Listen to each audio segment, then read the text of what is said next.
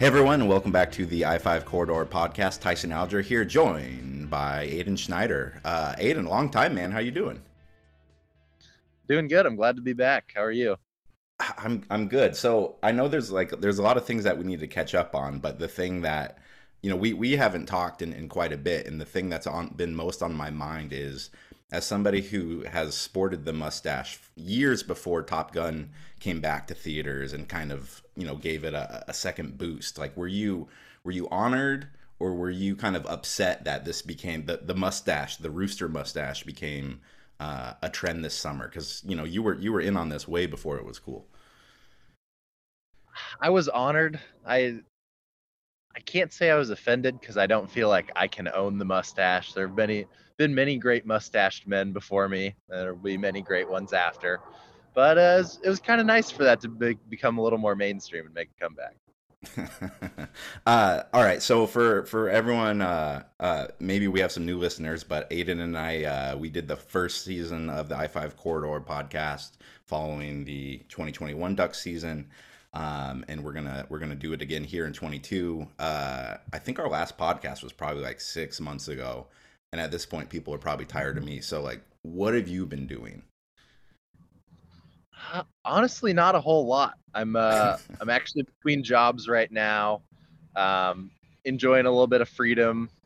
Been traveling, gone up to Canada, went down to California for a little while. Um, yeah, it's it's been nice to to take a little bit of time off, and I feel like I've been spending a lot of time waiting for football season. So I'm glad it's here, and I could really tell that that was the case when I realized how excited I was to watch Pitt in West Virginia last night. So that, that about sums it up. That like just the storylines of that game of like Kedon Slovis going against Daniels and like that leading into this football weekend where you have the Oregon Georgia game, which I think is um, one of probably one of the best like f- storylines for any game this season, especially for Week One, where you have Oregon going up, going up against the defending national champions. You have Dan Lanning going up against his former team. Um, you know, two four seven Sports put out their like their team composite rankings yesterday, just kind of like basically putting together all the recruiting classes from the last four years, and Oregon comes out at number seven overall nationally in terms of total team talent. So, you know, like this isn't you know, this isn't David versus Goliath that's happening on Saturday. It's it, it might be a Goliath versus a really really really big Goliath, but uh, like I'm excited for this game, man. How are you feeling? Yeah, I'm excited too. Um, I think I, to be honest, I wouldn't say that I'm gonna pick Oregon. Yeah. But I really do think they're gonna be competitive, and I know a lot's being made of of Dan Lanning having just left as the defensive coordinator of Georgia, being the new Oregon head coach and that gets into a whole weird, you know, coaching chess match. Like Lanning left, he knows the defense inside out, but Kirby Smart knows that he knows the defense inside out, and so you know, hard to say how much of an advantage that really is. Um, I'm I'm sure it helps to some degree, but I, I really think Oregon's going to be competitive, and you know, I certainly think they have a chance to win. But I think whatever happens, I think they'll they'll be pretty competitive, and it'll be a close one. I, I wanted to ask you a question that I asked uh, name drop coming up uh, Marcus Mariota earlier this week. Uh, you know, just a we set something up. It was a nice interview, uh, but I asked him. I asked him just after you know it's been kind of 10 years since the start of his time with Oregon and there's been multiple coaching changes and everything. And I just like wanted to ask him like how connected he still felt to this program and just kind of like how his feeling as uh, as an alumni of, of Oregon uh, or what his feeling of uh, as an alumni of Oregon was like. And I want to ask you that too, because that was kind of like a big push of of Lanning when he was hired, of kind of like uh, bringing in past and present all together. And, and, we've seen that a few times during camp. You know, he brought Gary Campbell back in. Marcus talked a lot about that. Like, how do you feel about like where where this team and program is at as a uh, as a former Oregon player yourself right now? Um, I feel pretty good about it. I think it was very smart on Lanning's part. I mean, his hand was forced a little bit, but to really, you know, focus on on alumni and and not losing the connection to the the history of the program. So I think that's great. Um, but yeah, I, I think you know, as I've mentioned before, it was a real bummer to see the the Helfrich staff and all those long tenured guys along with them uh, get the boot. And you know, that's not necessarily the decision I would have made, but I think all things considered, the program's in a good place. Um, I think it was a little rocky when it happened, but I think that the letter was very well intentioned, and I think it it really did accomplish what it wanted to accomplish in the end. So I, you know, I think we got a good coach. We're recruiting well. We got a lot of talent, and uh, I definitely feel like we're heading in the right direction. It's uh, it, has been fun watching his media availabilities because like they like I, I I respect Lanning a lot so far because like he's let the media do their jobs in the sense of like they've been more accommodating um, this last year in terms of granting like interview requests and you know just trying to help out than at any basically at any point since the Helfrich era. But if you watch a Lanning press conference, it's some of the dullest stuff you'll ever see. Like like he's full on like the yep, nope, not going to tell you that. Uh, why would I tell you that? Who who are you for me to tell you that? You know like and and like like i i don't know. Like i i think the further along i've gotten as a journalist i've quoted the head coach less and less and less of things as the years have gone by just because they're inclined to tell you less. But uh um what have you kind of made of his approach there? And like if you're if you're on that team are you just like do you like it when your coach just doesn't give any any answers to people I don't know. I I don't really understand being that way. You know, I don't. I wouldn't say I have a problem with it, but I think, I think it's it's beneficial, um, you know, to fans, to everyone when you share a little bit more about the program. Like, obviously, you don't want to be giving secrets away, and like under the Helfrich staff, we had a rule where we're not allowed to comment on injuries, and like, you know, if they some reporter tries to some Tyson shows up and is like, "So I heard this guy has a fractured ankle. Like, what can you tell me about that? That you're not supposed to comment on that." But I just I don't think you're really saving much at a certain point. And you know, I I know that's a very like hardcore football coach type of thing. Like we're worrying about ourselves. No one needs to know anything. But I don't even think they released uh, uh two deep, uh, did they? no, they didn't release a depth chart at all. Like, which is that's new. um, and that's and, I don't feel like that. I don't feel like that's giving anything away. Like half the time, the two deep is like this guy or this guy or this guy. It's like, or, whoa, great, we're gonna see one of five guys.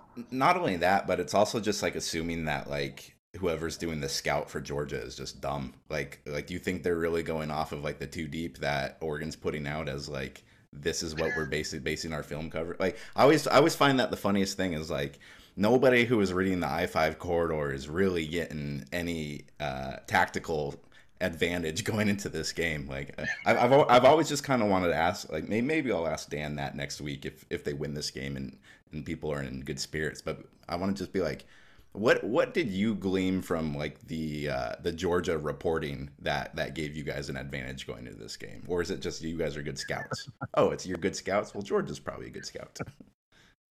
yeah, I think wasn't it? Uh, I think Kirby Smart had a quote where they were asking him about like what quarterback are you preparing for? How's it going to be? And he's like, i know who's going to be playing quarterback. I'm not worried about that.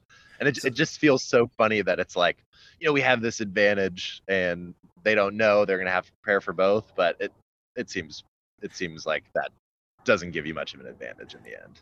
I, I know they do the like the whole we're not going to name a starter because we want like the young player to like still um you know feel like he's in it and fight for reps and all that sort of thing but like like I wonder if that's like patronizing at all. If like you're the backup who everyone knows is going to be the backup, but it's like just name the starter because like here we are. It's Friday. Tomorrow they play. We all we're all assuming it's Bo Nix, but we still have to like say if or like we're still talking about it. Like it's it's turned it into. And I don't think this is a distraction. Like I don't think this is like a huge national story, but it's still something that it's a topic a day before the game.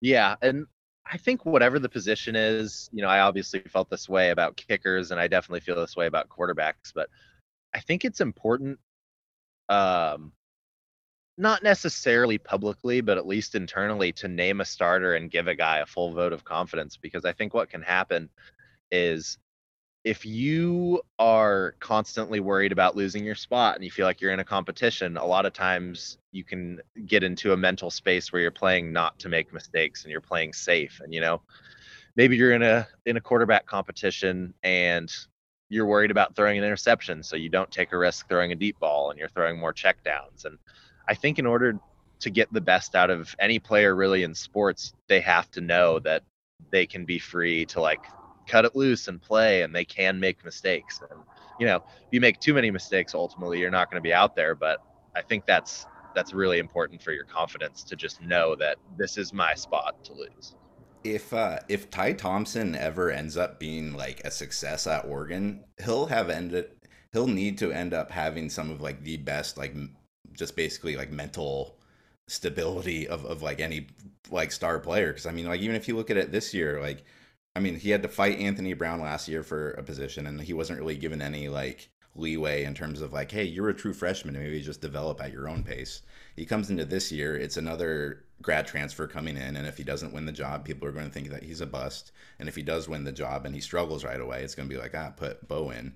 And then next year, Nix could still conceivably be here, but then you're also bringing in Dante Moore, who is uh, in on some lists like the number one player in this like this next class. Like, top, like that kid's got to be stressed all the freaking time, man. like, yeah, and I think that kind of just goes along with the whole new environment of college football, where you know everyone can transfer, and I feel like especially for quarterbacks, it's just like kind of spin the roulette wheel and and see where you end up. So, well, that was what you texted me. What what was that stat that you texted me last night? Like something like forty six percent of transfer quarterbacks or, or, or starting quarterbacks are transfers this year. Yeah, which is in, throughout all of FBS, which is insane. Like half the quarterbacks are transfers, and I feel like that's just a strange dynamic, and that was highlighted in the uh, the Pitt West Virginia game where you have two former USC teammates you know, one uh, JT Daniels who went to Georgia um, and then lost out to Stetson Bennett and then transferred to West Virginia and then Kedon Slovis who went to Pitt. It's just it's so bizarre to see two teammates in the same quarterback room on the West Coast from 2019 playing each other in, in the middle of the country in 2022. Yeah, could, could you imagine if someone would have told those guys in 2019 like, "Hey, in 2022, you guys are going to be the game of the week in week one. In week one, other side of the country. Did you see that punt last night? That the the the fake punt where the guy ended up punting it like ten yards in front of the line of scrimmage. Oh, I, I, I didn't see like the the full play. I saw a really quick clip of it though. That was incredible. Uh, I, I forget which teams it was, but it was it was like a fourth and fifteen. They go for the fake punt. He covers about thirteen yards of it and like knows that he's just about to get like walloped and then so so he just like and like he he very well may have gotten like gotten to the first down if he doesn't just just full on full on kick it. And just uh just seeing his heart crush when he realizes kind of like what he did and like going to the sidelines it was it was chef's kiss beautiful week one oh, football. it's it's it's a full on self-preservation moment. He just he didn't want to take that hit. We we might have covered this on uh a podcast last year, but did you ever did you ever take a, a good hit? Uh, I think I got tackled once in college against Eastern Washington. it was horrible. I should have had um I should have had a walk-in two-point conversion. Like it was schemed up perfectly. And Taylor Alie, who was our holder at the time, he told me in practice like he was probably 50-50 joking, but he was like I'm not going to throw you the ball even if the read's there. but I'm, I'm not gonna throw it to you. And so I like I ran out there, and it was it was one of the swinging gates. I ran out there. I'm like, of course they're not going to give me the ball. It's always covered. And then I had to do a double take. I was like, it's open. We have we have a double team to this linebacker, and it's just going to be a walk in. And then they never came off the double team, and I feel like the softest football player of all time because I got tackled once and I got a pretty bad Charlie horse. Like I got a knee straight to the thigh. Oh and oh my god. This was going into Michigan State week my sophomore year and there was like I couldn't kick the first couple days of the week after that and I, there was like real question in my mind as to whether I was going to play. And I I knew I couldn't miss that game, but it was it was kind of scary there for a minute. It's uh it's funny how different a year makes going into this game uh over in Atlanta. Like I think people are pretty confident in Camden Lewis at this point.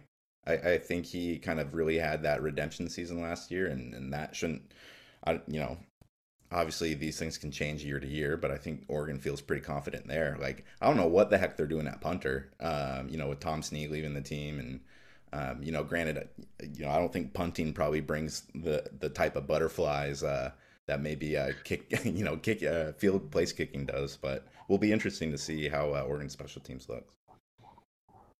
Yeah, and I know that was that was a bit of a weak point last year, um, at least as far as coverage and return teams were concerned. So I know they'll be putting an emphasis on that. But yeah, curious to see how the punting situation ends up, and I think that's an often overlooked spot um, at a lot of programs, and it's really important to have like if you can have an all league punter on your team that's that's a huge asset to your defense and especially in the type of games uh, like the one this weekend against georgia it really is true that every yard matters and you know a, a bad punt in the second quarter could end up being the difference in the game so i think having that emphasis is going to be really important I saw um, Portland State nearly upset San Jose State last night. A little FCS, FBS action. Oregon State and Boise State kick off on Saturday. That should be a pretty fun early early test for uh, uh, the Beavers. I I don't think I've ever said this before, but I really like Oregon State's defense, uh, especially they they bring back like seven guys in the secondary, a lot of like in-state guys too. Like,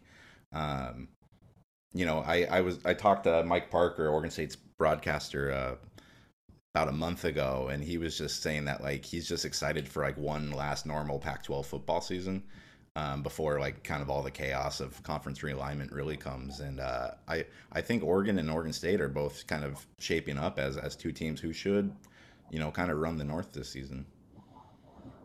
Yeah, definitely. And I growing up, I was always kind of neutral between Oregon and Oregon State. I liked I liked Oregon a little more, but this might not be a popular opinion, but I'm I'm rooting for the Beavers to do well. You know, I, I can't say the same for the Huskies, but I think it's exciting and it's for the rivalry when the Civil War means something at the end of the year. And I think I think we're heading in a direction where that's going to be the case a bit more consistently. I think the uh, the week three uh, Portland State Montana State game at Providence Park is going to be awesome. Like I, I think it'd just be so cool to watch you know full D1 football in, in Portland. I, I wish they would play the the Oregon Oregon State game there. Uh, they they did a few times back, uh, you know, decades and decades and decades ago. But um, it be I just think football in Portland would be be a rad watch on a on a fall Saturday. Oh, it would be great. They should totally do that. I, I kind of feel like they won't, but they should. Yeah. Well, I what Providence Park is like twenty seven thousand now. I think it yeah, actually, that sounds about yeah, right. Yeah, like like or, Oregon, anyways, isn't if it's their home game, they're not going to cash trade in the that extra twenty thousand seats just to come play up in Portland. Maybe for a non-conference game, but yeah, that would that'd be awesome. Save a lot of I five traffic. Uh, what do you think of Marcus on the Falcons? It's exciting. I think.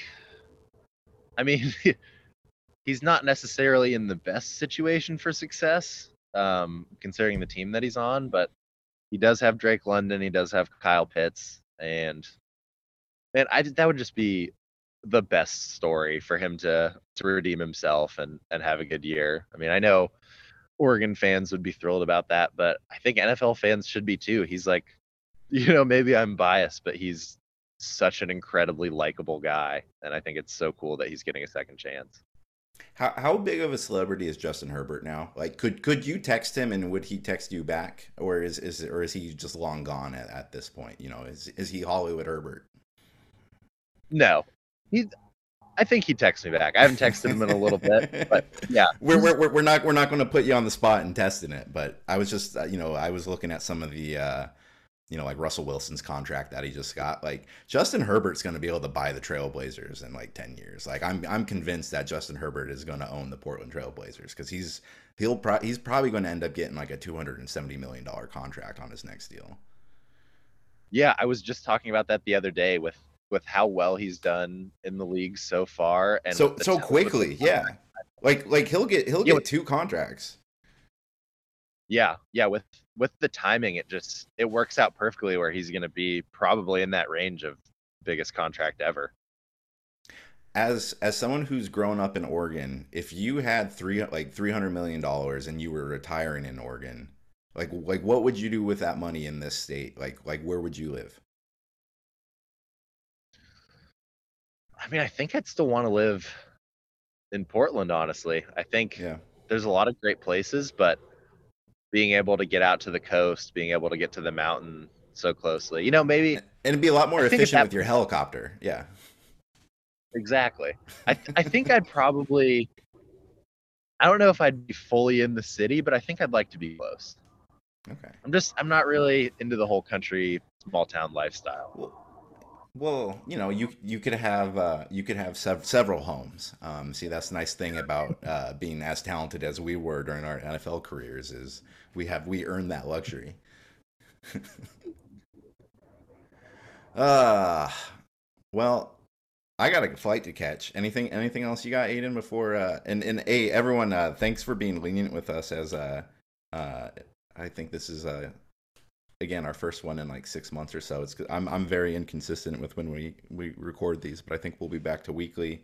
Uh, uh, Shane and I are going to do our our Monday recaps um, of of stories we wrote from the weekend, and then Aidan and I are going to uh, kind of do game preview and talk about the random bullshit that we talk about sometimes. But it's gonna be great, and I think my my parting words for today are, I think Oregon's gonna cover. Yeah, like I think they'll cover. Like what is it? It's 17 should, and a half.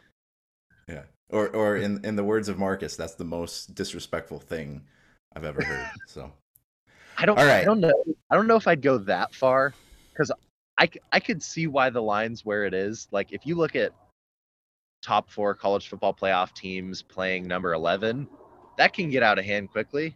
So I, I see the justification for the line, but I really do think they're going to cover. Well, and it could be like one of those things too, where like it's like a two possession game, or like it's like a one or two possession game for most of the game, and then maybe there's like a fourth quarter pick six that like ruins the, or like a kickoff return. Like Oregon's thrown all of its punches, and then you know the the third string five star at eleven. God, the George is good. George is good. Don't get your hopes up, Oregon fans, but it should be a good start to the college football season. Uh, Tyson Alger, Aidan Schneider, we will be back next week. Thanks for listening. Have a safe flight. We're back, baby. Woo!